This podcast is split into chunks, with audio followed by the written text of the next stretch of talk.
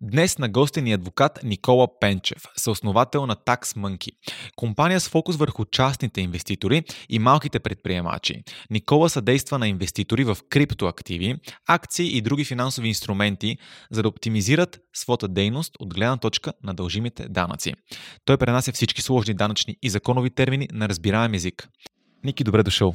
Добре заварили. Кажи ми за кого създаде Tax Monkey и какви хора се обръщат а, към теб и твой екип днес и дали беше така замислено оригинално проекта Tax Monkey? Да ти кажа, не го създадохме конкретно за някого. Когато тръгнахме да го създаваме, то беше по-скоро идея на, на съпругата ми и малко оттам тръгна. Тя един ден ми каза, че си, абе, искам да се занимавам с данъци. Ние двамата сме адвокати. Тогава работихме различни неща. Тя беше в кантора, аз бях в един друг стартъп. Тя беше казала, искам да се занимавам с а, данъци, нещо, да, да, да, да бивам малко в тази посока. Исках, абе, окей, никакво, пък аз мога да спортна. Е така, с какво да тръгнем, то най-лесно. Аз тогава правих много някакъв контент за стартъп, в който работех тогава. Правих някакъв контент и казах, ако тръгнем да хвърлям някакъв контент, така някакви статии, то като искаш да напишеш нещо, трябва първо да го имаш в главата си, да знаеш нали, точно какво правиш, оттам нека, нека тръгнем оттам да видим какво ще стане. И почнахме да мятаме някакви неща и то в един момент оттам ми започнаха се закачат някакви хора, видяхме къде тръгва и отначало идеята беше, нали, всеки си казва, когато прави нещо такова, насочвам го към фирми, нали, супер корпорет да бъде, защото там много пари и така нататък.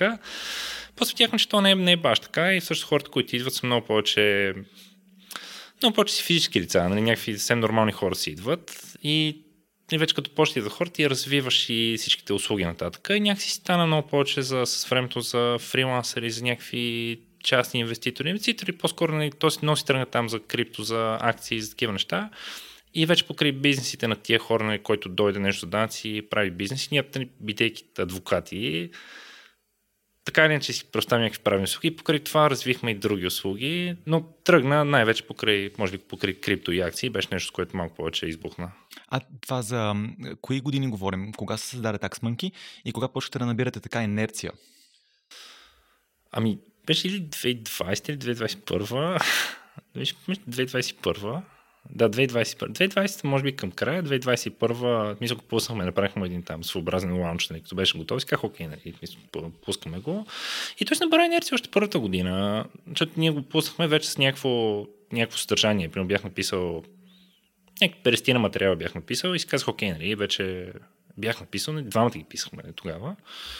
Пуснах ги и викам, окей, нали, да видим какво ще стане. И той си тръгна, нали, малко-малко се отъркаля там в Google и си потръгна. Аз трябва да ти кажа и на тебе, Борка, реално блога на TaxMonkey има огромен брой статии за акции и крипто, ам, недвижими имоти също Airbnb, така че вътре има много полезна информация за масата хора или тези, които стартират в момента някакъв бизнес или инвестират в нещо и трябва тези доходи от това нещо да го декорират по някакъв начин.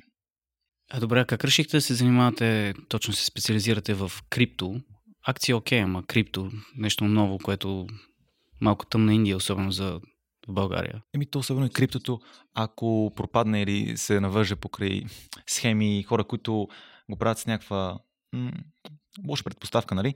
И ти ще повлечеш, и тебе ще повлекат, и твой бизнес. Идеята ми, като тръгнахме да пишем за крипто, беше, че окей, ако искаш да хванеш някаква ниша, нали, реално да работиш в нея, трябва да хванеш от нещо, където има по-малко конкуренция. И тогава крипто тогава беше, то много нашумяваше. Не, вече имаше от години, не беше нещо чак толкова, не се приемаше нещо супер шано вече. И абе, имаше нужда за това, самия се интересувах, макар не толкова нали, технически, инвеститорски, просто се интересувах от това, защото никой не беше работил по него. И се оказва, че има много, много голямо търсене за това. То точно така беше някакъв нали, много голям бум за, за криптото и по запитванията, които идват, ние в един момент простирахме така, не, нали, мисля, идва някакъв човек с някакъв казус, разрешаваме му казус и после казвам, окей, нали, от това нещо може да излезе още съдържание и да го пишем в тази насока. И много нещата се завъртяха покрай това съдържание и Абе, някакси хората, които, бяха, които идваха покрай крипто, бяха готни хора, с които просто заслужава да, да работиш. Много лесно се работиш с тях. Много такива going хора бяха огромна част. И казахме, добре, окей, има това, което кажеш, много вярно, че си казахме, окей, добре, ако се срине, нали, сме всички яйца там в една кошница, такива работи, то, то не беше точно така, пък и се оказа, че не е необходимо да нали, да бъде непрестанно някакъв буран и хората правят супер много пари, за да се интересуват от а, крипто. И покрай него пък за правото има вече, то не само за данците, покрай правото има една много голяма дупка за това, за, за криптото. И всеки, който иска, ние покрай това ни дойдоха клиенти и за други неща, свързани с правно. Защото ако ти дойдеш с една консултация за някакви данъци за крипто и си виж, че човек срещу теб разбира тия неща и после кажеш, бе, знаеш какво, ние имаме тук нужда от еди, какво спира някой не прави safe agreement или нещо, нещо не там друго, просто свързано с бизнеса правно и оттам нататък да завъртам вече колелото в малко, по, малко по-друга посока и според нуждите на хората. И крипто се оказа много готино за това. Просто нещо супер много, много челенджинг, без нищо, без някаква тъпна пътека в правото и нас това ни, ни хареса на двамата и потръгна от там. А добре, като физически лица, кои са най-често задаваните въпроси? Хора, които идват при вас, примерно с крипто. Просто е така, ако можеш да дадеш няколко въпроса, които всеки задава и се чуди отговорите на тях. Крипто, за крипто е имам някаква печалба, изтеглю съм някакви пари, държа ли данъци и как си платят данъците. Също и за, за акции. Иначе много ни пишат а, фрилансъри, най-често Абе имам предложение от американска компания да ме неме, те не, не искат трудов договор, а, какво, мисля, трябва да инвойсвам и какво значи да, какво е това инвойс, нали? Мисля, как трябва да го издам, как трябва да си плащам данъците. Може би това са най-вече. А кое е най- четеното като съдържание от блогове за тези 3-4 години, ако си правил някаква статистика? Имаш поглед сега вече за доброто време. Да, ами тя статистиката е лесна. Не отварям си аналитикс и гледам. Най-най-четенето са, може би, едни две големи стати, които направихме. Една за крипто, една за финансови инструменти. Те са най-четените, като не е просто като брой посещения, ми времето, което хората прекарват и това ми смисъл качествена, качественото внимание, което дадат на статията. Иначе имаше една, която бяхме писали за Мито, за която малко съжалявам, че писахме. За Мито, това, което се плаща преди да, износ на... Да, когато внесеш, когато, най- тя беше най-вече за внос, когато внесеш каквото идея, нали, най-често то от някаква кола или нещо от Алиекспрес и как си платиш Митото. И тъй ние не се занимаваме с това, обаче аз пак я написах и покрай това дойдоха супер много, супер много хора. И аз вече не, не мога да съжалявам, защото те просто идват хората от там, ама тя стана супер популярна някакси, защото няма никакво съдържание. А тя самата е... И не мога да кажа супер гадна, но не съм най-горд с нея. Ама да, може би тя и крипто и и акциите. Добре, а какви заблуди имат хората често за счетоводството и, и за данъците? Най-голямата през това време, което е дошла, беше от фрилансери. Не, не, не най-голямата, ами тази, която се повтаря всеки път. Много често, дойде някой чужденец, обаче въжи и за българи. И когато си каже, казаха ми, че трябва да направя фирма. Нали, трябва да издам фактури, имам стопанска трябва да направя фирма. И в България не, това се случва ЕОД. Обаче много често е много по-смислено да го правиш като фрилансър, едното нещо. И аз знам, че ще питаш и нататък. Да, реално тук може да, да вметнем а, кои професии са фриланс, фриланс защото има такива свободни професии и те в България са над 300. Примерно аз съм пилот, това е свободна професия. А да си ясновидец, свободна професия. А, така че дай малко контекст. Хората, които идват при теб, с какво се занимават? могат да бъдат IT-та а, и може да продължиш нататък с а, счетоводните казуси. Повечето са IT-та, наистина хората, които идват за това, защото ти ако получиш някакъв офер от американска компания, няма си ясновидка, ще бъдеш нещо с IT. И сега има един списък с професии, който е той е малко, малко проформа, защото ако искаш да се регистрираш като някакво лице, упражняваш свободна професия, който е българският термин за, за фрилансър, ти се регистрираш и трябва да си кажеш, окей, нали, коя е професията? и избираш там от едно паращо меню в един нали, много стериал интерфейс на регистър Булстат, избираш от едно паращо меню, където са, има някаква класификация, има супер много, но в крайна сметка избираш там нали, нещо. Обаче истината е, че още каква професия избереш, няма никакво значение аз като адвокат би трябвало да се впиша като адвокат. Обаче преди стана адвокат, аз бях програмист. А, силно казвам, нали, програмист, но ми стои регистрацията като свободна професия програмист. И аз често казано, надявам се никой да не слуша, който може да глоби за това, но никога не се смених на адвокат и все още в регистър Булстат съм програмист. Но на практика е същото. Та, избора на професия е Абе, е чиста формалност, е наистина. То, е, адвокати, нотариуси, това пак са свободни професии. А заболекарите също. Ами, то наистина супер много. Тото списък с 300 не е изчерпателен. А, ти можеш да си търсиш там... А... Абе, всяко нещо, което някой ти плаща по договор без да е трудов, може да мине на професия. Нали? Повечето хора, когато няма какво друго да изберат, пишат консултант. Може може да бъде дизайнер, нали? после ти може да си веб дизайнер, може да си... Абе, може да си нали, различни дизайнер, в крайна сметка слагаш дизайнер. Може да правиш нещо, мисля, корно различно, което го няма в този списък с професии, накрая си пишеш, окей, нали, какво съм? Консултант, примерно. И да те върна сега, каква е най-голямата забура на тези хора, а, като се обърнат към теб? Та, хората, като идват в България, те много са свикнали, някой дойде, като си упражнява някакъв бизнес, като е сам, те му кажат, къде направи си ЕОД. Ма това е много е така останало в главата на българина, че когато имаш фирма, са по-малки разходите. Обаче много често, ако си фрилансър, са по-смислени нещата. Като, то са, ще е малко техника, ама не, okay, bear with me. Давай. Обикновено си правиш фирма, когато доходите ти са малко по-низки, за да спестиш осигуровки. Това, истината е това. При по-низки, фирма... примерно 500 000 лева на месец, докарваш от някаква дейност. Или по-низки като 3-4 хиляди. Ами, те работят последния начин. То малко се променя сметката, като се променя осигурителния доход. Но при фирмата имаш високи данъци, а, да, мисля, високи данъци и ниски осигуровки. Ако си фрилансър, имаш високи осигуровки и ниски данъци. И ако имаш по-нисък доход, мисля, ако си плащаш осигуровки на реалния доход, който получаваш, имаш около, около 30-35% да кажем разходи, при фирмата с по-малко, защото плащаш много малко осигуровки. Не можеш да си позволиш парите да не ги взимаш като доход, а като някакъв дивиденд. И в началото те, те трябват две криви, ако си ги представиш. Не, аз общо така ги рисувам, някакъв, някакъв граф. А, нали, едната за фрилансери тръгва от по-високо, другата за фирмите тръгва от по-низко, обаче в един момент се среща някакъв еквилибриум, в който са еднакви разходите при фирми и при, и при фрилансери. Но от този момент, в който се срещнат, от там нататък, то е някакъв доход, който имаш на година, преди беше около 100 000 лева, сега е може би малко повече, защото се дигна максималния осигурителен доход. Ако правиш повече от 100 000 лева на година, въобще има смисъл да си фрилансър, защото осигуровките са високи, но те имат таван, който данъците нямат таван. Нали, в България на всичко, което изкараш, ти плащаш данък.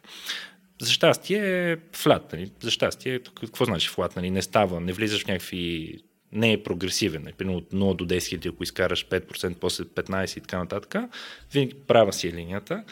Обаче в един момент, просто заради това, че осигуровките имат своят таван, ти не можеш да платиш повече осигуровки от това, което е така наречения максимално осигурителен доход. В момента 3750 лева, ако не се лъжа. Те годинаха от преди, от преди януари. Да, то идеята е да се дигнали малко, да стигне около нещо на 5000, което измества нали, тази крива за фрилансерите още по-нагоре. Те се срещат в някакъв по-късен момент, но, но истината е, че се срещат. И когато ти имаш някой работодател, който е от чужбина най-често, просто парите, които взимаш от него са по-големи от този доход в България. Има смисъл да си фрилансър има много фактори, които променят тази сметка.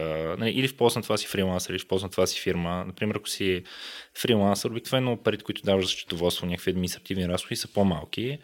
Ако си фирма, обаче пък имаш други разходи, които ти се признават. Например, ако искаш да развиват си дейността, искаш да наемеш някой, който да работи за теб и да му плащаш заплата, тогава вече има повече смисъл да си фирма. Защото при фирма ти правиш реално взимаш всички приходи и разходи, които са ти свързани с дейността, и те нали, правят един кюб от приходи и разходи и върху печалбата плащаш някакъв данък, 10%. Ако си фрилансър, нали, ти взимаш само приходите, които имаш, нямаш разходи, имаш разбира се разходи, но те няма значение за закона и вадиш от тях така наречените нормативно признати разходи 25%. В, в момента е така, да. Мисля, знам, че това е супер техника. Не, не, това е супер, защото реално, ако някой е програмист и няма никакви разходи, му плаща от Америка, той няма да направи разходи за 2500, примерно ако получава 10 000 лева, няма да направи разходи за 2500 лева на месец. А като му ги признаят нормативно, това ще му свали данъчната база и съответно данъците, които ще плаща всеки месец. Е, зависи, разбира се, от приходите, но някакъв такъв ров тъмп, някакъв правило е, че ако изкараш повече от 100 000 лева и нали, нямаш някакви и си сферата на услугите, по-добре да си фрилансър. Също така при равни други условия, ако разходите са еднакви, то по-добре да ги даш за осигуровки, отколкото за данъци, защото те формално имаш някакво там очакване, че ще имаш възвръщаемост от тия разходи. Пример... на пенсия, здравно осигуряване. Болничен или... Да, да. То вече ти, ако изкараш такива пари, нали, да се говори за пенсия, е малко... Нали, повече хора го приемат с малко... Нали, с малко глупаво, защото те хората, които идват, не повече хора, които идват при нас са по в началото на кариерата си, или айде, например, някакъв 30, да кажем, горе-долу, и общо имаш още 30 години, докато се пенсионираш, това ти е някакво притеснение, което е много назад. Обаче все пак, дали, мисля, ако даш за осигуровки или за данци, бе, по-добре са за осигуровки. Е, да, да, малко, примерно, имаш разходи, които са над тия 25% за самоосигуряващо се лице, тогава може би има по-голям смисъл си отвориш фирма, ако можеш да докажеш такива разходи. Да, но то, то е разход обикновено, ако си немеш офис или ако немеш някой да работи с теб. Да. Мисля, ако имаш някой служител или дори да не го кажеш служител, някой да работи с теб, ако трябва да му парите си ги вадиш от твоя джоб, за да ти се признаят за разход за данъчни цели, трябва да си фирма. Иначе... Да, да, затова казвам, че може би има по-голям смисъл да имаш фирма, ако успееш да докажеш разходи, които са повече от 25% на месец спрямо самосигуряващо си лице. Да, но пак казвам, че има и други фактори. Да, окей, не е толкова, не, да. не, не искам да го кажа просто как имаш повече от 25% фирма, защото при, фирмата бюрокрацията е малко по-голяма, счетоводство обикновено ти е малко по-скъпо, си да кажем 200 лева примерно на месец. Та... Не, не, не мога просто да така за някаква хипотеза хвърля. Ако имам някаква конкретна ситуация, мога да кажа, бе, отвори си фирма или не, нали, дай като фрилансър, но повечето хора им казвам, бе, тръгни, тръгни като фрилансър. Защото има някои хора, които не знаят. Например, казват, бе, аз не знам точно какво ще стане. Ако и тръгни като фрилансър, или после ако трябва, нали, в някакъв момент ще се свичнеш на, на фирма. А то не, нали, не си го татуираш някъде, ще няма за цял живот. А... Ми, то, освен сега споменем и инфлуенсърите, реално те как се осигуряват и как си плащат данъци? Защото те приемат много, окей, по-добрите приемат добри пари, които постъпват по техни сметки. Какво правят с техните данъци? Ами, зависи. Ние всъщност сме имали двама-трима инфлуенсъри и то обикновено когато делиш дохода на две части. Едното е нали, някои имат някакъв Абе не, дори на, на три може да го разделиш, честно казано. То, то зависи какво казваме с инфлуенсър. Ма да кажем, имаш някакъв много голям канал в YouTube. Нали? Направо си големия канал в YouTube, вече имаш някакви сабскрайбъри достатъчно и оттам вече почваш да си взимаш а, някакви спонсори, на които да... Това не сме ние с теб за този етап. Да. Да, окей, ще стане, да, да, ще стане. ще стане. И сега ти от...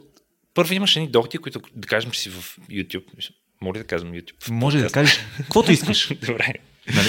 Добре, кажем, имаш, имаш доходи в YouTube и YouTube не, ти спускаш някакви ads, вървят си рекламите и YouTube ти плаща някакви пари, които при теб идват като royalties. Да. Които идват в България е супер да имаш пари от royalties, те идват като 6% данък. 10% при 40% нормативно признати разходи, ефективно 6%. Okay. Но това са това, което идва от рекламите в YouTube. Защото на практика ти си нали, ти качваш едно видео или правиш някакво видеосъдържание и кажеш на YouTube да го ползва това по някакъв начин. YouTube си пуска на каквито реклами иска.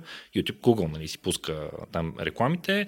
Там всичките кликове идват пари в Google и той Google ти пуска някакви отчисления на теб. Но те са за съдържанието, което вече си направил. Това му се казва royalties. На български му се казва лицензионно възнаграждение, там доход от авторско право. Обаче това, това е само един доход. Ако после нали, дойда, аз си кажа, бе, кажи някоя добра дума за а, и за това ще ти дам нали, 1000 лева, това вече е услуга. Нали, Той това тук вече... ще разкри цялата схема на- гостуването. Да. Аз си бутам тук. Не, да, но това вече е услуга, нали, правя го за, правя го за някого, Нали, дори да му рекламирам бизнес, някой ми плаща за да направя нещо конкретно. Нали, да кажа, примерно, там пет изречения. Нали, както бе, те много, много такива ютубъри си дават някакви реклами, нали, класическите, нали, там за, за VPN и така нататък, спрямо съдържанието, което гледаш и нали, казват си, нали, там една там 30 секунди, една минута говорят за нещо. Та, това вече идва, в България идва с по-различен данък, с 7,5%, защото е дейност като фрилансър. Да. 25% нормативно признати разходи на това. Другото идва в 40%, защото е съдържание, което вече си направил. Едното вече си го направил и ти плащат за това. Другото е, дава ти пари да направиш нещо. И вече трето, то ще да има и трето, ама аз малко ми изкочи от главата. А, не, вече, примерно, ако си имаш, нали, ако си нали, този тип инфлуенсър, който си направиш, да кажем, OnlyFans, защото, защото сме имали такива, нали, вече как ти идват парите от OnlyFans, нали, за какво си е subscription, или ай, Patreon, най да не кажем OnlyFans, защото е хората го супер! свързват. Нали, с, да. Да, да, мисля, тези хората на OnlyFans го свързват общо ти с някаква маска и да, нали, плащи OnlyFans. Е, той така са някаква. Обаче, ако, например, Patreon, нали, взимаш си парите в Patreon и тогава как идват, тогава вече е много специфично за самата платформа. Обаче тези са много рядко са някакъв голям доход. Обикновено, ако си, ако си инфлуенсър, си някакъв малък и зависи с какво ти ги плащат от, примерно, от Patreon, от OnlyFans и така нататък. То се води някакъв subscription, обаче Демек, а, инфлуенсърите в повечето случаи са самосигуряващи се лица, не си отварят фирми. Или то пак зависи от какъв им е дохода годишно. Повечето са самосигуряващи се лица, просто защото във фирмата, най-вече ако имаш роялти, ако получаваш нещо за това, което си направил, нали, за, за видеото, ако получаваш... Те, YouTube е малко лош пример, ако получаваш royalties, по-често е Shutterstock или някаква така платформа за, за имиджи. Тогава не си вече инфлуенсър, тогава си нещо друго, но е също е да качваш видео и да получаваш пари за това и да качваш нали, нещо в Shutterstock и да получаваш пари за хората, които ти свалят картинките, е едно и също за, за данъци. И за да Ага. ползваш тия 6%, а, 40% нормативно признати разходи, трябва да си физическо лице, фрилансър. Ако си фирма, всичко минава под един ревеню стрим. Всичко ти е Да. стопанска дейност и всичко, каквото имаш печалба, на края на годината 10% данък. Да. Едното е, събираш печалби и загуби, а другото е взимаш само приходите. Да, да, И да. различните приходи имат различни, мисля, различни данъци. Та при фирмата всичко е един данък, ако си фрилансър, може да имаш различни стримове, които се облагат по различен начин. Да, да мек, примерно сега, ако Head and Shoulders България дойдат при мен и ми кажат, ето искаме да рекламираме ето този шампуан, направи един пост с него. Това ще дойде като едно граждански договор, що е с 7,5% данък. Да, окей. Те точно на тебе ще ти предложат Head and Shoulders, да, Да. да, да имаш. Що? Да, какво да няма? Това е въпрос на друга тема. Добре, защо е важно а, човек, отваряме темата, граждани на общество да плащат данъци, какво е да укриваш данъци или да оптимизираш данъци? Каква е разликата между двете понятия? И всъщност, разкажи ми повече за тези неща. Ако почна от... а, не, баш отпред назад ще почна. Защо е важно да плащаш данъци?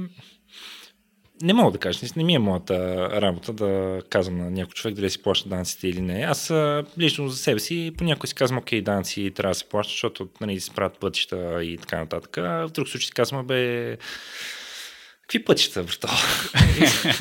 Сега, ако може да не ги плащаш, не ги плащаш. Та, защо е важно да се плащат? Защото такива са правилата. Нали, Ако си спазваме задълженията за ако такава е наглата ни за живота си спазваме законите и правилата, то не трябва да правим изключение за данъците, според мен. Но вече от там нататък всеки си решава за себе си, си преценява за себе си.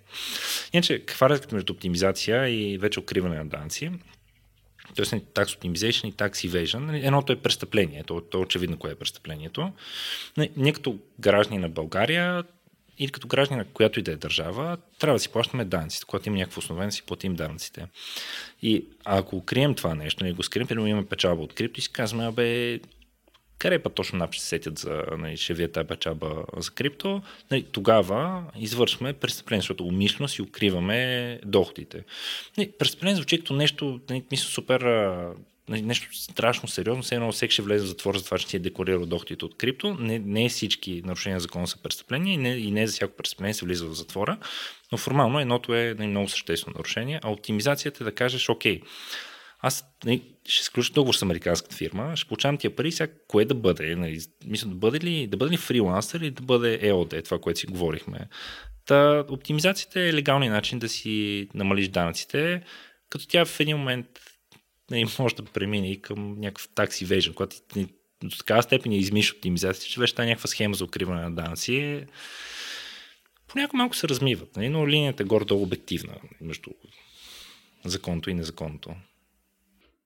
А добре, има ли разлика между укриване на данъци и да забравиш да си платиш данъците по някакъв начин? Или то, то едно и също нещо се води? Не, не едно и също. В принцип, аз по, в университета наказателно право ми беше, беше страшно зле. Мисля, от третия път и то много зле. Мога горе да кажа някакви неща, ама така надявам се никой да не ме цитира за това. За да има едно престъпление, законът предвижда някаква форма на, на вина. Мисля, да имаш някакво отношение към нещо, което правиш. Умишлено. И в повечето случаи, не е случай да бъде умишлено, понякога Да. може наистина да го забравиш и пак да бъде престъпление, но в повечето случаи при данците умишлено си укриеш данците, не ги платиш. Тоест, ако ги забравиш, санкцията може да бъде по-скоро някаква административна и да те глоби НАП за това, че не си подал декларацията, но не подаването на една декларация повечето случаи не е престъпление. Нали, ще Да. те глобят примерно там 200-500 лева или колкото е, за дето не си си пуснал декларацията по ДДС или данъчна декларация, но няма да но няма да те затворят в затвора или пък ти наложат някакво друго наказание, за дето не си забрал да си декларираш данъците. Обаче ако умишлено, нали, пуснеш декларация и умишлено спестиш нещо в нея или пък направиш така, че да изглеждаш едно не дължиш данък, пък дължиш, тогава може да бъде престъпление. Да, да, да. Да, обаче те, всяко престъпление си има някакъв конкретен състав в наказателния кодекс. И аз категорично не ги знам какви са. Според MoneyBG, а, в България около 700 хиляди човека ползват Revolut. НАП има ли достъп до тази информация? И Revolut автоматично ли я предоставя или НАП трябва да изисква всеки път за всеки човек? Това е супер като въпрос. не, защото много често хората го питат. Преди беше, както казах преди, нали, неформално, преди беше пит- питаха повече за PayPal, сега вече за Revolut, доста време е за Revolut. И хората питат точно това. Не, Мисля, ако получавам някакви плащания в Revolut, НАП знаят ли за тях? НАП не знаят за нищо по този начин, по който си представяме или не, като Revolut трябва да репортне всяка транзакция, която имаме към НАП. Например, това го правят, да кажем, Speedy Account, когато има търговия с, с вещи. Но когато имаш Revolut и PayPal, NAP могат да имат достъп до тази информация, но това не значи, че някой ще тръгне да преглежда извлечението, което имаш, което са дали. То по-скоро тези неща стават при някаква проверка. Ако NAP тръгне да те проверява, те ти казват, окей, декларирай къде имаш сметки. И ти казваш, не, те, те NAP не си го знаят това, не могат да го проверят. Там не е добре да ги лъжат, е, това е престъпление да ги излъжат за това. И ти кажеш, окей, имам сметка в Revolut, имам сметка в някоя българска банка произволна, имам PayPal аккаунт и така нататък. И те казват, добре, дай си извлечението. И ти, ако не го дадеш, те могат да го изискат. Това са някакви механизми за обмен на информация. Когато Revolut бяха още payment процесор, когато не бяха банка, те пак имаха задължение да репортват, по-скоро при поискване. Сега, ако не се лъжа, мисля, че не е като дават автоматично информация нали, в НАП, не всички транзакции влизат в НАП, но НАП могат да ги поискат. Но това, че, те, това, че Revolut станаха банка, не промени нещата по никакъв начин. И те пак, ти пак трябва да им кажеш при проверка, аз си има Revolut и да дадеш извлечението. Но дали автоматично дават информация? Не. По-скоро не, но може и да бъркам с това. Може пък и да дават. Да, защото ако продаваш пък през PD аккаунт или нещо, направиш 3-4 неща, това излиза в НАП. И точно заради това. И после НАП пращате една честитка. И хората го получават. Ама те, нали, Speedy аккаунт са български фирми, които НАП може да задължи да дават някаква много конкретна информация. Докато Революция е някаква огромна банка вече, нали, които не можеш ти като вече, нали, дори НАП нали, като основен орган, който събира приходи в бюджета, да отиде при Revolut и да каже, не искаме този вид репорт за нас. Просто не, не работи така. Фирмата е все пак чуждестранна и по тази директива за паспортизация могат да си работи с българи, но не работи точно така. Не, не е като да я каже, бе, давайте ми винаги данни за тия транзакции, при над 5000 ми давайте данни, за да ги проверявам с тия хора българи не работи точно така. Те по- по-често искат информация за EML правила, т.е. не вече вътрешни техни проверки, когато си правят, не когато някаква транзакция там се флагне, да ти искат тогава информация. Но това няма общо с данъци. AML, Anti-Money Laundering. Anti-Money Laundering, да, извинявам се. Аз много съм свикнал с някакви такива абревиатури. Да. Добре, значи не се преценявам за 50 лева, които си прехвърлям на емо и то обратно на мен е три пъти в седмицата. А, не мога да кажа. Да. Не знам дали не са ML. за лечение са и като са приходи за лечение са освободени от данък. Това е пълна шега. Но пък не е шега, че са освободени от данък парите, които се плащат за лечение на няколко. А... Това ще го изрежа. Да, окей, по-добре го изрежа. Добре, ай си говорим за крипто. А, каква не е законовата уредба в България? Ако може да се поставиш с други страни, ако имаш наблюдение, реално какви запитвания получаваш покрай криптото, ще им бъде много интересно да разкажеш. Тя Уредбата, която е в България, тя не идва за крипто толкова от самата държава, тя по-скоро идва на ниво Европейски съюз. Като в България ние имаме не, ние работим най-вече с данци, обаче работим супер много с право и за крипто сме, че казвам, много навътре в нещата. Та, за крипто нещата идват на ниво Европейски съюз. Данъците, те на в основа на договорите между, за Европейски съюз между държавите, данъците си някаква автономна територия на държавите. Всяка държава си определя сама данъците така наречените преки данъци. ДДС приноса се определя на ниво Европейски съюз. Да не става нали, супер дълбоко. Аз не го знаех това. Правилото за автономност на определенето на данъците е свързано с това, че когато една държава налага данъци на своите граждани или пък фирми, които са в нея, тя сама си определя за какво налага данъците и какви са ставките. Но това не въжи за данъците, които са на Съюза, например за ДДС. За ДДС за процедурата. Всяка държава има различно ДДС, горе-долу. Но за правната рамка, когато нещо се регулира по по-друг начин, като капиталови пазари, крипто и така нататък, обикновено уредбата идва на ниво Европейски съюз. И честно сега е един много удачен момент това се обсъжда, защото има един нов регламент, така наречения маркетинг крипто assets. Те в Европейски съюз много обичат така си ги, да си им абревиатури на, на актовете. Той е регламент, МИКА, Crypto Assets, който цели да сложи някаква по-голяма рамка на, на криптото. И на практика Европейски съюз казва, той казва от 2-3 години, защото приемахме един регламент и дълъг процес, той казва, окей, крипто е нещо, с което няма да се борим, нали, то не е нещо незаконно, няма да се правим, че то е нали, финансиране на тероризъм и така нататък, макар че му има и това, нали, сега го знае за крипто. Но окей, то е нещо, което вече стяга супер много хора в Съюза, затова му слагаме някаква рамка, която рамка към момента е най-вече с оглед защита на потребителите. Той казва, ако, ако ти си някакъв ако правиш нещо с крипто, ако си някакъв екшенч на крипто, подлежиш на някакъв регистрационен режим. Имаш право да листваш само определени токени или валути, които имат някакъв white paper нещо, което мисля, дава някаква рамка, затова ти ако си поставя се най-вече в позицията на едно физическо лице, което си купува крипто с някаква инвестиционна цел и казва, окей, от какво хората страдат най-често, за да се избегне това. Не, гордо, това е, това е принципа на, на Мика. А, в България това, което е свързано с крипто е, мисля, новото е, миналата година, че го вкараха в закона за данъка върху доходите на физическите лица. Мисля, каза се просто, че криптото е финансов актив, което беше ясно и преди това, но сега се вкара в закона. А, има малко разпоредби, които са точно за email правилата, за мерките срещу изпиране на пари. Когато трябва, мисля, някои лица, които занимават с крипто, трябва да репортват някакви транзакции пред DANS, съмнителни транзакции. Но иначе някаква друга регулация няма. Това, което нали, ще питаш за нали, че има някакви, някаква токенизация на, на каквито и да е активи в, в другия свят, нали, в Швейцария, че може да си продаваш дялове чрез токенизация. В България по-скоро го няма. Не, по-скоро. В България го няма. Нали, не, почти нищо не може да токенизираш. Но пък има много стартпи вече, които, се, които работят с крипто. Някои от тях не са стартпи вече отдавна. Но има много хора, които развиват някакви криптопроекти, правят нещо с NFT-та, правят нещо с крипто. И не мога да кажа, че съвсем няма, няма регулация, но те са един човек, който работи с крипто, почва му казва, не са свързани с самото крипто, ами с конкретните казуси, които има един стартъп най-вече, техникал стартъп. Добре, нека да сведем разговор за крипто, за индивидуалния човек. Кога декларира данъци? Трябва ли пред НАП да декларира, че държи крипто или плаща само при продажба? И всъщност, ако продаде на загуба, плаща ли данък? Резюмирам го в една-две минути, защото наистина толкова много пъти ми се налага да го говоря, че вече мога да го събра така в, в нещо много кратко. Имаш доход от крипто, когато имаш печалба от транзакции, които правиш. И тя смята на годишна база. Когато имаш една някаква транзакция с крипто, продадеш го или го замениш за друг актив, тази сделка, която правиш, си има някакъв финансов резултат, нали? плюс или минус. Може и нулата, разбира се, но в повече случаи си на плюс или на минус. И като вземеш всички тези сделки през годината, през календарната година, слагаш ги своята съвкупност те дават един общ резултат, който е нали, плюс или минус. Ако е плюс, го декларираш като печалба и плащаш данък, който данък е 10% върху 90% от печалбата от тази година, т.е. 9% е ефективно. Ако си на загуба, някои хора казват, че загубата също трябва да сложи в данъчна декларация. Окей, не, не е грешка. Данъчна декларация интерфейси приема и минус, но няма никаква стоеност да вкараш загуба в данъчна декларация. Няма да ти спести данъци. Няма ли спести данъци от следващата година? Има ли такова нещо в България? Загубата се пренася в следващата година, само ако си в рамките на стопанска дейност. Тоест, сега, тук стават, отиваме една стъпка по-нагоре с крипто, което е нещо, което така иначе хората винаги питат.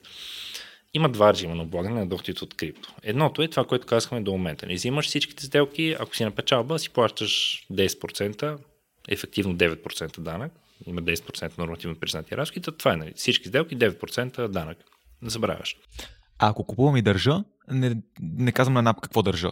Не, трябва да бъде реализирана печалба. Не, трябва да си продал, да си затворил позициите. Трябва да си ги обърнал в фиат пари. Може да ги обърнал и в друг крипто, може да ги обърнал в стейбали, например. Пак е, пак е данъчно Ако обърна, примерно, биткоини в Ethereum или каквото и да било, без да минавам през какъвто и да е, каквито и да е фиат пари, пак плащам. Да, пак е данъчно събитие. Като това вече прави, нали, сметката за печалбата ти я прави много много трудна. Да. А, наистина, обаче то никой не ги смята така на, на ръка. Мисля, не си ги вадиш така на един лист да смяташ нали, колко биткоин, колко съм купил етера, нали, тогава каква му е стоеността при продажбата.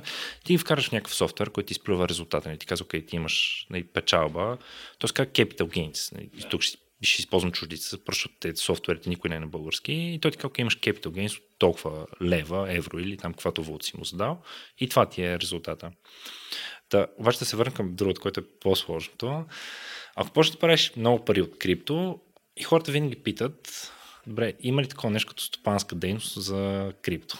Тоест... Че го правиш професионално, а не любителски, имаш по-голям приход на годишна база или имаш много голям брой сделки? Ами той е някакъв комплекс от фактори, който когато се насложи заедно, отиваш към някакво друго облагане, което вече се превръщаш в търговец на крипто. И това много съм свикнал да го, да го казвам на хората, защото той има едно становище на НАП, което от 2017 година е много старо, в което НАП казва, че ако имаш повече от 3 сделки на година с крипто, това е стопанска дейност. И 3 вече, сделки? Да, така те казват 3. Ама аз ще кажа откъде идва това становище. То, то е много важен контекст на това. Има процедура, при която ако питаш на по определен ред, те трябва да ти отговорят. Нали, ако отидеш на място и питаш, те могат да ти отговорят, могат да не ти отговорят. Обаче има някакъв ред по ДОПК, по данъчно осигурителния процесуален кодекс, който пускаш ти запитване и те ти отговарят. И това запитване те ползва теб. И някой, мисля, че 2017 година, ако не се лъжа, някой пита на как се облагат сделките с крипто. И това е 2017 година. И то вече ние сме 2024 в момента. Преди 7 години никой нищо не знае за крипто. Еде пък в НАП. Но някой сяда все пак в НАП, защото трябва да го отговори и казва, добре, крипто прилича много на финансови активи, т.е. много ни прилича на нас на акции, да кажем. Т.е. ако купуваш, ако купуваш биткоин, много прилича се едно купуваш, да кажем, акции на Microsoft. Нали, не, че имаш някакви voting rights, дивиденти и така нататък, но много прилича на това, като есенцията на нещо, което купуваш, така тук е финансов актив, което е супер, нали, до, до тук много добре. И казва, добре, като, до, като доход от продажа на финансови активи, той се облага с 9% дана, както е в закона. Обаче, за да не се приключи до там с битвата, те казват, че при определени интензитет на дейността, то вече става, човек се превръща в търговец на крипто и плаща по-високи данъци осигуровки и може да подлежи на ДДС регистрация. Аз казвам, защо го казват това? Защото ти, когато питаш нещо НАП, НАП са в ситуация, в която трябва да ти отговорят в посока на това, че дължиш по-висок данък. Не, че не, субективна нагласа им е такава, но чисто обективно те са в такава позиция, че ако ти кажат, ти дължиш по-нисък данък за нещо, ти ще ползваш това становище пред тях. Те не могат да успорят това, което идва от тях персонално за теб. Ти ще кажеш, във вашето становище пише, че аз дължа 10% данък. Не, вие не можете да ми кажете, че е 15% за стопанска ден, след като аз ви питах вас и вие казахте 10%. Затова те казват, не, запаси като и при някакво друго събитие, може да бъде и 15%. И на в своите становище винаги трябва да отговарят в посока на това, че дължиш по-голям данък. Иска, те тръгват по един алгоритъм, такъв логически. Те казват, една дейност е стопанска, всъщност терминът закон е търговска, не говоря за търговска дейност, е търговска, която я извършваш по занятие. А по занятие правиш нещо, което го правиш системно. А системно е нещо, което правиш повече от три пъти. И по този така построен логически алгоритъм, те казват, ако имаш повече от 3 сделки на година, това вече е стопанска дейност. И ти се превършаш в търговец на крипто. Но има много проблеми в тази логика. Първо, да продаваш крипто, неко да продаваш микрофони, да кажеш, да ги купувам от да купувам от AliExpress или пък нещо, да ги брандирам или нещо им да ги произвеждам дори и да ги продавам. Нали. Мисля, едното е борсова търговия, където работиш на регулирани пазари и ти не определяш нищо. Три сделки може да ги затвориш за една секунда. Не, ти можеш примерно да си копираш на някой, може да имаш някой бот, не може да копираш нече портфолио, може пуснеш една транзакция, тя не мина като 10. Не, борсова търговия не е като да продаваш физически неща през PD аккаунт. И ако аз продам микрофоните и продам един микрофон през годината, значи кажеш, окей, продаваш си личен микрофон, не, не дължиш данък, защото е продажа на движима вещ. Ако продам 10 микрофона, окей, очевидно аз правя нещо микрофони. Нали. Купувам ги от някъде, продавам ги с печалба или пък аз ги произвеждам микрофоните или примерно слагам стойки и така ги продавам, брандирам ги по някакъв начин. Без значение аз какво отношение имам към продажата на микрофоните, аз се превръщам в търговец на тия микрофони и печалбата, която имам, се облага по различен начин от ако просто си продавах личен микрофон. Но тази лойка не, не може да се приложи към крипто и изобщо към финансовите инструменти. Това не значи, че е продажа на крипто не може да бъде изобщо стопанска дейност. Ако го правиш наистина професионално като трейдър, може би има аргумент за това дейността да бъде стопанска, да бъде търговска. Ако си дей трейдер това си изкарваш всичките пари, мога да направя аргумент, че окей, да, стану си търговец на крипто, но като цяло закон не е написан ясно в тази насока и докато няма съдебна практика, всичко, което говоря, са просто моите размисли по въпроса, но също въжи и за НАП. Да, има причина в момента да няма практика на съда по въпроса, това е, че няма спорва между НАП и хората. Защото НАП все още може би няма тази сигурност, не тръгва да доказва, че някой върши стопанска дейност, за да може някой да спори, да стигне до съда и съда вече да каже, окей, нали, аз съм органа, който решава какви ще са критериите, защото не са дадени ясно в закона, за да трябва да каже, окей, това ще са критериите. И той каже, окей, нали, това, това, това и това са критериите, на база на които считам аз, съдята, в случая, че тази дейност е стопанска. И тогава аз като адвокат, ако отида в такова дело в съда, мога да кажа, нали, административният съд вече е решил този казус по определен начин. И другия съдя, който така това потенциално е стигнал до съда, може би ще се съобрази с това решение на съдята, в някакви ситуации е длъжен да се съобрази с него. Без чак толкова детайли. Но към момента такава практика няма кой да каже. Това си определяме критериите на база на това, което ни струва логично. И е, и, то е много трудно. То е някаква, аз на хората им казвам, то е някаква субективна линия, която не я прекрачваш, нали така. Смисъл, нямаш точно ясна представа, коя прекрачваш. Обаче обикновено си я прекрачваш, когато се обърнеш назад във времето и си кажеш, маля, аз много давно я минах тази линия, май. Гората е така. А добре, какъв е процента за ако трябва да си по стопанска дейност? Ако трябва да си по стопанска дейност е 15%, но не е само, не просто върху приходите, ами върху приходите намалени с разходите. Но там по-големият проблем е, че имаш осигуровки да плащаш, Да. защото дохода търговската, тър- доход от търговската дейност вече е осигурителен доход и подлежиш на регистрация по ДДС. Това не значи, че трябва да таксуваш ДДС върху сделките, които правиш с крипто. Те са не финансови активи, освободени са от ДДС, но формално трябва да си направиш ДДС регистрация в повече от случаи, което е повече бюрокрация, ДДС декларация на месечна база. Да. Ами има, Става доста по-сложно. много по-сложно е, да. Има смисъл да го правиш като стопанска дейност при много голям обем на дейността и когато искаш да пренасяш загуба от година в година или когато си кажеш, бе, това, което ти ми ги обясняваш, нали, тук Ники с стопанска дейност и другата, ми струва много тънък лед върху който да стъпя. Айде да си е стопанска дейност и да го правя през фирма, защото просто е по-лесно спрямо това да го правиш като търговец и малко по-изгодно. Затова си го правя като стопанска дейност. Това е хипотезата. Ам, имаме ли законова рамка, в която бизнес, аз правя бизнес, 30 години съм и искам да мога да приемам плащания от моите клиенти в крипто. Мога ли да го правя това законово в България? А, може да, ти можеш да приемаш плащания във всичко законово. Не, счетоводството и фактурите си ги издаваш в лева, обаче ти можеш да получаваш плащане във всичко. Нали? То се казва бартер. А, нали, бартер хората си представят, нали, даваш едно, получаваш друго, но с крипто е горе-долу така. Нали? В фактурата пишеш, плащането се прави в еди колко си единици от еди коя си криптовалута. И дори ние, ние имаме клиенти, които ни плащат в крипто и си даваме фактурите. Не, мисля, самата фактура е в евро, в лев, в някаква валута, обаче начин на плащане си го правим в, в крипто. Нали? Просто посочваме. Е, Съвсем окей. Okay, да. Ама какво взимате цената на крипто над този ден, в който се издава фактурата? Ами да, е, то обикновено е някакво крипто, което е вързано към доларите. Ма, то, някой ти плаща така, общо ти плаща в стейбъли. Не, Да. Много рядко. Има ли случаи, в които хора плащат и в етери, но това е малко по-сложно наистина. Да, и като да. цяло хората нали, не държат етери да се разплащат тях или биткоини, не държат стейбли да се разплащат с тях. И ако някой иска да ти плати нещо в крипто, обикновено ти плаща в, в биткоин, да кажем, ами ако трябва, нали, прода някакво биткоин, който има за стейбли, ти плаща в стейбли. А, това е по-скоро реалността в България. Ако Да. бизнес, ако приема плащане в крипто, приема стейбли. А добре, а ако в данъчната декларация обявиш, оп, изкарал съм 10 000 лева тази година от крипто, данъчните ще кажат ли, о, сега ще разгледаме този човек малко по-подробно. Не, категорично. Категорично няма. Първо, 10 000 не са нещо чак толкова нечувано за, за България. Верно и 100 000 не са нещо нечувано. Има хора, които правят не са много пари от крипто, но това, че си направил голяма печалба, не, не е свидетел някакъв ред флаг в НАП. Аз нямам представа какво инициира проверките, но не, да си декларираш печалбата, която имаш, не е нещо, което ще тригърне проверка. Това, което обикновено предизвиква проверките е да имаш много голяма разлика, много голямо несъответствие между разходите, които имаш и приходите. В полза на разходите, разбира се. Да. Не, Купуваш си апартамент и очевидно ти нямаш доход да знаеш декларации, който да е ясно откъде си парите. И НАП тогава те питат, добре, ти как го купи точно този апартамент. Това е обикновено хипотезата. Така, така говорим за апартаменти.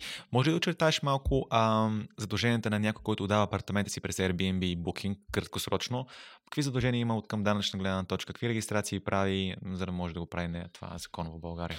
Мога да. В България е малко излишно сложно направено. Няма какво да си кривим душата. Ако даваш нещо през Airbnb и Booking, то се счита за така наречен краткосрочен найем, който се третира вече не като найем, който даваш си апартамент под найем, взимаш си найема 10% данък. Ефективно 9 заради 10% нормативно признати разходи. Счита се, че краткосрочен найем е стопанска дейност. Тоест, за да можеш да дадеш един обект под найем, нали, било то вила, било апартамент, било каквото и да е, това се счита за че го правиш с туристическа цел. А, мисля, аз не говоря точно с правилните понятия, но за да може да се разбере по-лесно, трябва да го категоризираш. Трябва да отидеш в общината и да кажеш, окей, аз давам обект по този начин. Това е, ако искаш да ползваш данъчно облагане, така наречения патентен данък. А, какво е патентен данък? Патентен данък е данък, който се плаща за определени дейности. В случай за настаняване на, на туристи, на гости, ти си казваш си, окей, аз имам един апартамент, отиваш в общината, така че искам да го категоризирам с като апартамент за гости и по този начин да не плащам данък за краткосрочните, краткосрочния найем от Airbnb, ами да си плащам просто патентен данък, една твърда сума на годишна база.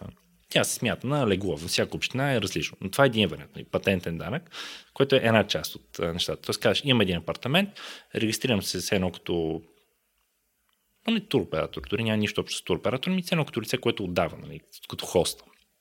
И само патентен данък, без значение какви са доходите, стига да не са над 100 000 лева, който е праг за ДДС регистрация, патентен данък, твърда сума на база легло, колко си декларирал. Другия вариант каже, окей, стопанска дейност. Всичко, което идва при мен, 15% данък, защото ми като търговец го правя. 15% данък на реалното изкарано от апартамента. Приходи и минус разходи. Като разходите могат да бъдат а, за почистването апартамента, могат да бъдат за ток, могат да бъдат за интернет, могат да бъдат за всичко свързано с апартамента. Вадиш приходите от разходите, 15% данък. А, необходимо ли е човек да има някаква ДРС регистрация, за да може да работи с платформи като Airbnb и Booking? Защото фактурите за комисионата, които нали, един такъв собственик на апартамент получава, те са от Ирландия или са от а, Люксембург и съответно май това има някаква особеност при него.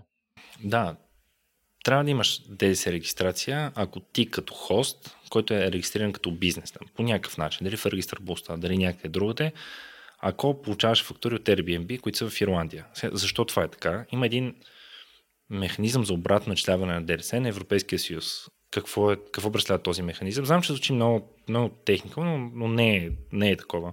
Обикновено, когато имаш една услуга, която върви от доставчик към получател, доставчика начислява ДДС в фактурата, получателя го плаща и доставчика си го внася в неговия си НАП, нали, където и да е той да. в Европа. Когато обаче от двете страни на тази транзакция са бизнеси, които са в различни държави в Европейския съюз, когато имаш доставка от бизнеса към към получателя, вече получател на услугата е този, който трябва да си начисли ДРС-то и да го внесе в своя НАП.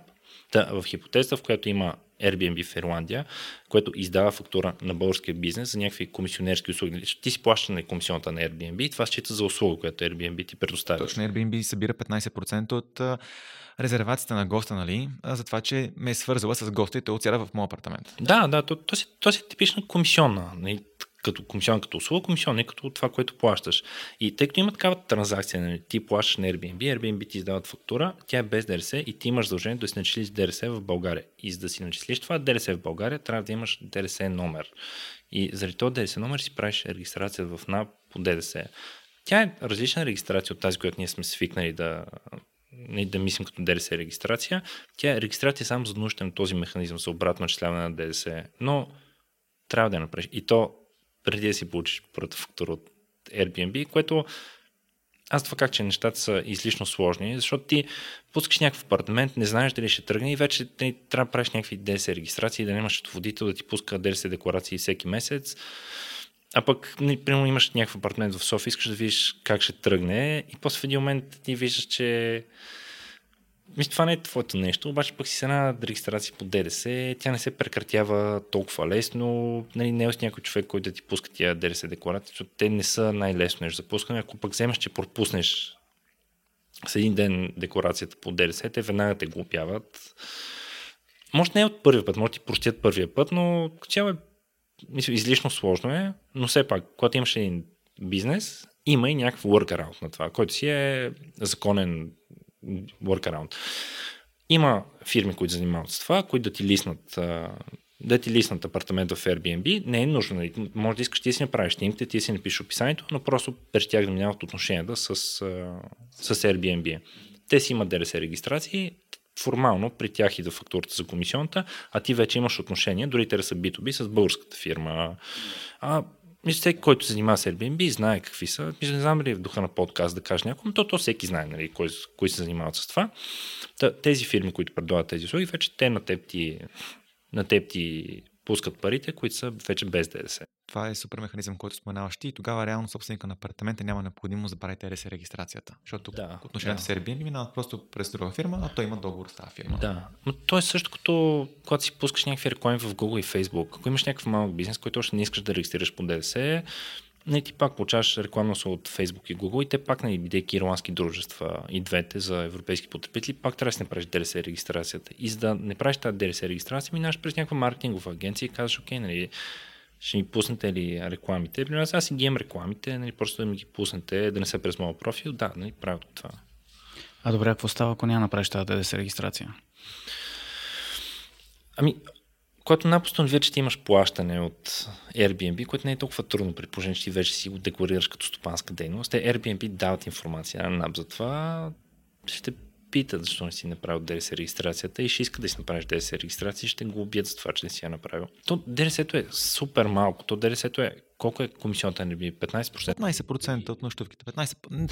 Да, зависи механизма по който там се определя, но общо, понеже и Booking работи на фиксиран процент към домакина, то е 15%. Мога да работи в 15%. Да, окей. Okay. Ми значи ДДС ти е 20% върху тези 15%. Тоест не, не, няма да фалираш от това, обаче цялата административна тежест, която имаш покрай това за ДДС-то, може да ти фалира бизнеса покрай да. това.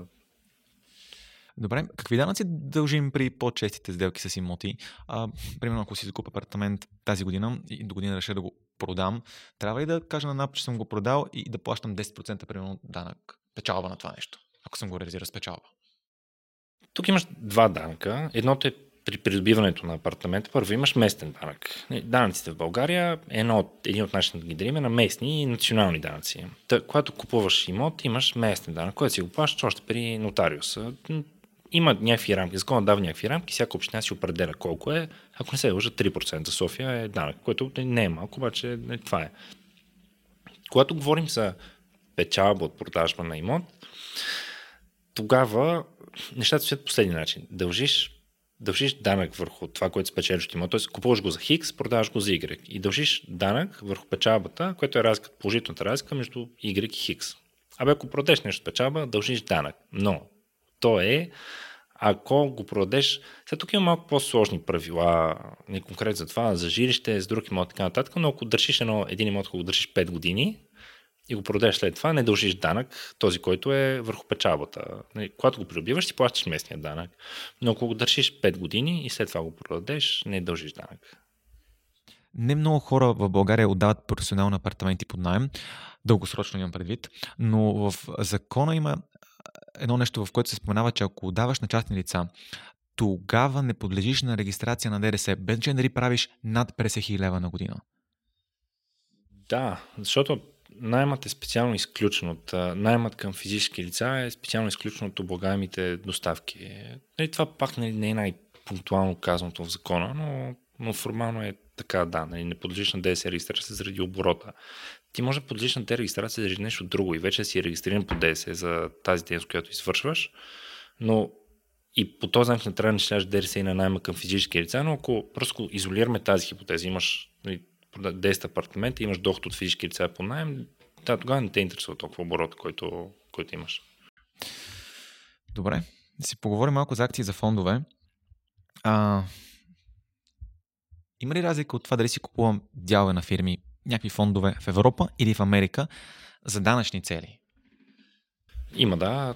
Ако купуваш каквито и да е финансови инструменти, различни от крипто, крипто on да ако купуваш каквито и да е финансови инструменти, най-важното разграничение ти е дали се продават на регулирани пазари в Европа или извън Европа. Като Европа са Европейски съюз, Европейско економическо пространство и може би Швейцария. И Швейцария по-скоро не, но но би могло, ако гледаме много, много пунктуално закона, и Швейцария. Та, ако имаш доходи от продажби или смяна на финансови активи на регулирани пазари в Европейския съюз, Европейско економическо пространство, например, Ксетра, Ибис, борсите, не дължиш данък върху печалбата, която изкарваш. А кои са Ксетра и Ибис борсите? А, не знам за борсата във Франкфурт. Ами, да, Ксетра. Окей. Okay. okay. не, ако, ако имаш, а, няма нужда да ги казваме с имена, кои са, нали, това въжи за българската фондова борса, може да бъдат италянска, може да бъде испанска, може да бъде немска, може да бъде в цялото европейско економическо пространство. Тези борси са финансови инструменти, ако на тях реализираш печалба, тя не се облага с данък. Ако обаче търгуваш на американските, които вече са по-ясни, може да кажем New York Stock Exchange и там дължиш печалба, която е дължиш данък върху печалбата, не дължиш печалба, дължиш данък върху печалбата, който е 10% върху печалбата, която изкараш от тези акции. На английски се казва capital gains, на български се казва много по-сложното доход от продажба или замяна на финансови активи. Но ако реализираш печалба от всички сделки през годината, събрани заедно, вадиш тези, които са на европейските пазари, останалото пак си го изолираш, печалба ли е? Да, окей, дължиш данък. Това е за, за пазарите. Това въжи за личната инвестиционна дейност. Ако си фирма или ако извършваш стопанска дейност, тогава има едно изключение за американските пазари. То не е само за американските, то и за Хонконг и Австралия, ако не се лъжа. За такива, които по-рядко се търгува. Може би да не беше Австралия, не помня, но най-важното е за Нью Йорк Stock Exchange и NASDAQ.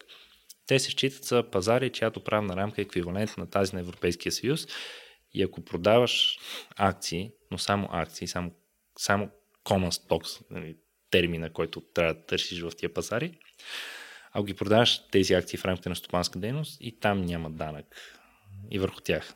Тоест тук нали, може да направи аргумент, че понякога стопанска дейност, която иначе нали, винаги е много по-зле от личната не стопанска дейност, в този случай тази стопанска дейност е по-добро, отколкото другото, което го правиш в лично качество. Тук трябва да споменем и, че всъщност борсата, прямо в Лондон, не се включва в тази европейска економическа рамка.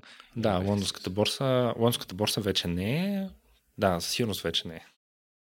Според мен има много голяма разлика, ако всеки месец инвестирам едни 100 лева в S&P 500, нали, най-големите 500 американски компании и ако избера да го правя това през борса в Штатите директно или през европейска борса, най-вероятно има огромно значение в края на периода на моята инвестиция, която е примерно хоризонт 40-50 години. Пенсия. Огромно, не е толкова. 9% е данък, който в момента може да платиш върху печалбата, от когато си затвориш тези позиции. Сега, обикновено, когато вкарваш пари в нали, S&P 500 или в някакъв фонд, ти гледаш много години напред. Та, това, че в момента положението с данците е такова, за да дължиш данък, с другите не, не значи, че след 10 години ще бъде същото. Та, в момента по-разумното, ако така не, че има еквивалент на инструмента, в който инвестираш в Европа, по-добре го купувай в Европа. Нали, дали ще са Vanguard, дали ще са BlackRock и така нататък, по-добре купувай европейските.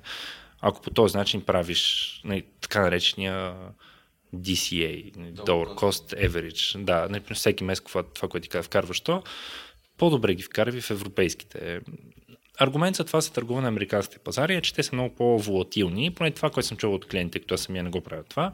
Те са много по-волатилни и може да правиш, може да правиш дей трейдинг и реално да печелиш от това, че са волатилни. Като европейските клиенти са казват, че не са толкова волатилни и не можеш да направиш такава печалба от бързи сделки. Не купуваш, продаваш, купуваш, продаваш. А има ли разлика в облагането на дивидендите и реално това има ли някакво значение в моето решение да купя акумулиращ фонд, нали, в който не се разпределят дивиденти ежегодно, или да избера такъв, в който фонда нараства с цената си, но пък разпределя ежегодно дивиденти. Как се облага това? Дивидендите са малко по-сложен казус, който първо от гледна точка на това дали са акумулиращи или не, какво значи акумулираш дивиденд за хората, които не, може би не знаят? Акумулираш дивиденд е такъв, който не получаваш, не, купуваш някакви акции, но не получаваш дивидента в пари, ами с парите, които ти се полагат като дивиденд, ти се дават още акции или още дялове от фонда. Те повече случаи са фондове, повече случаи са някакви ETF, Exchange Trading Fund. В повече случаи при тях имаш този акумулиращ дивиденд. Не нали, получаваш още някакви частици от дяла, съответстващи на дивиденти. В България, ако дивиденд е такъв акумулиращ дивиденд, не се дължи данък. Обаче дивиденд е много сложен от гледна точка на това, че той е доход, който се облага един път в при източника, при този, който ти го плаща, фонда, и един път в България, там където си ти, където си дължиш данъка.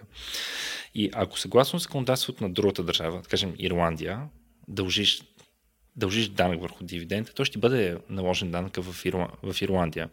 После в България може също да дължиш данък и за да няма това двойно облагане, държавите сключват едни, държавите сключват едни договори помежду си с подготби за избягване на двойното данъчно облагане, които от гледна точка на дивиденти са просто един таван. Не нали, казва, че за български, за местни данъчно задължени лица, tax residence, данъкът има определен таван, 10%. И това е супер добре от гледна точка на САЩ, защото от САЩ, ако имаш дивиденд, в САЩ данъкът е 30%, а в България има таван, който е 10%. Тоест, ако ти, ти си американски гражданин и живееш в САЩ, нали, ако си американски такс резидент, 30% данък. Обаче, ако си българин, получаваш дивиденд от американска компания, 10% данък. И в България не дължиш нищо повече, защото вече си платил 10% в САЩ. Добре, ако съм си купил акции в Revolut, трябва ли да ги декларирам пред държавата и като ги продавам, Revolut автоматично ще ми удържи данък или аз сам трябва да го декларирам?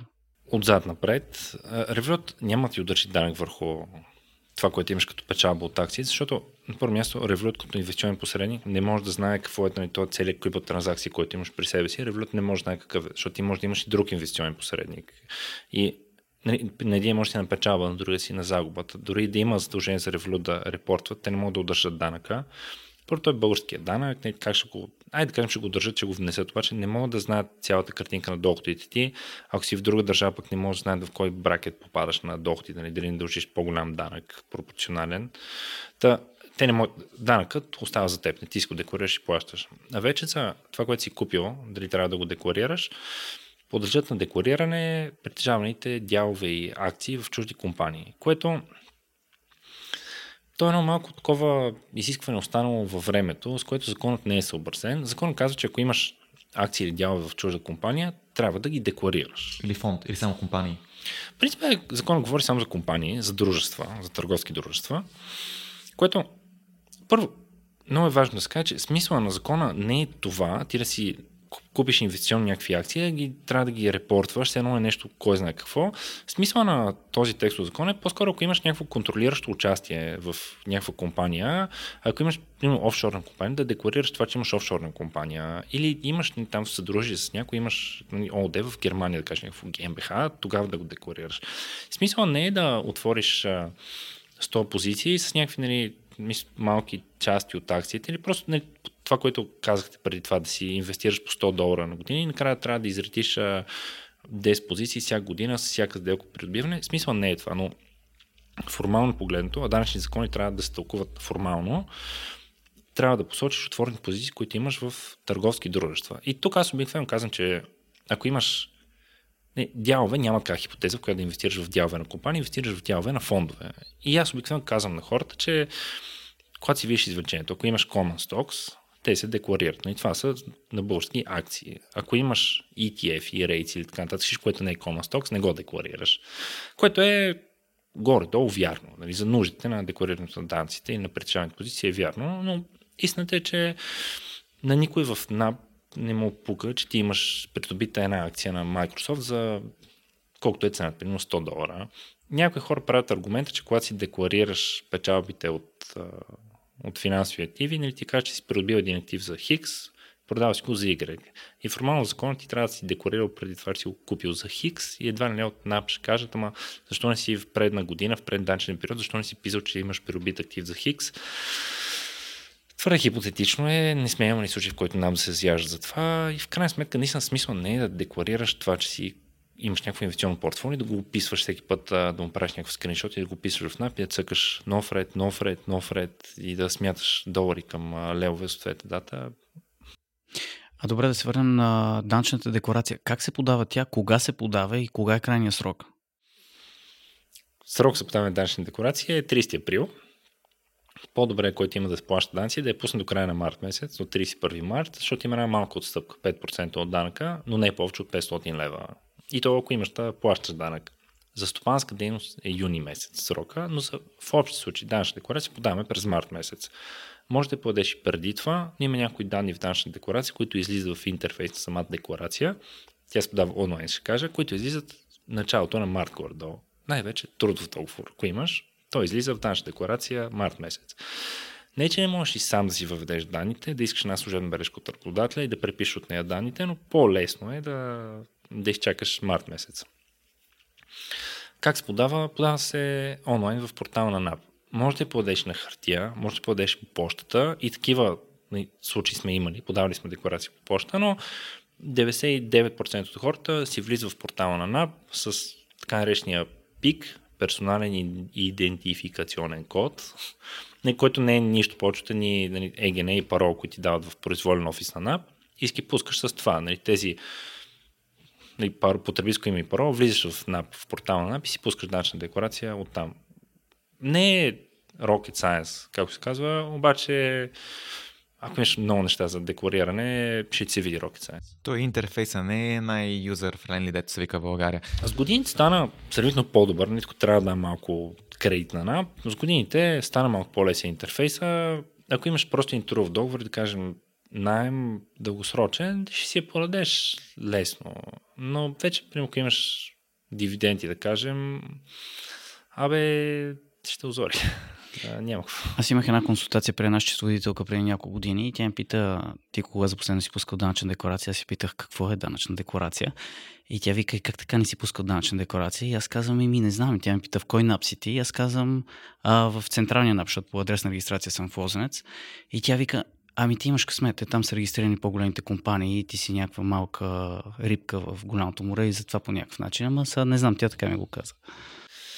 Не, по дефолт не подаваш данъчна декларация. Не подаваш данъчна декларация, само ако имаш основание да подадеш данъчна декларация. Тоест, ако имаш някой доход или някакво обстоятелство, което се декларира. Тоест, ако имаш просто трудов договор, както се повечето хора в България, не подаваш данъчна декларация. Аз Те автоматично ти се удържат, да. Да, аз първо си даже декларация подавах също някъде, не знам, може би 2014 или нещо такова. Преди това, не като работиш някъде, абе както всеки си работи, не подаваш данъчна декларация. Ники, много ти благодарим, че ни беше наш гост. Аз много благодаря, че, че ме поканихте. Беше наистина голямо удоволствие да го направим записа. Да, мерси. Да, това го правим за трети път. А, благодаря накрая.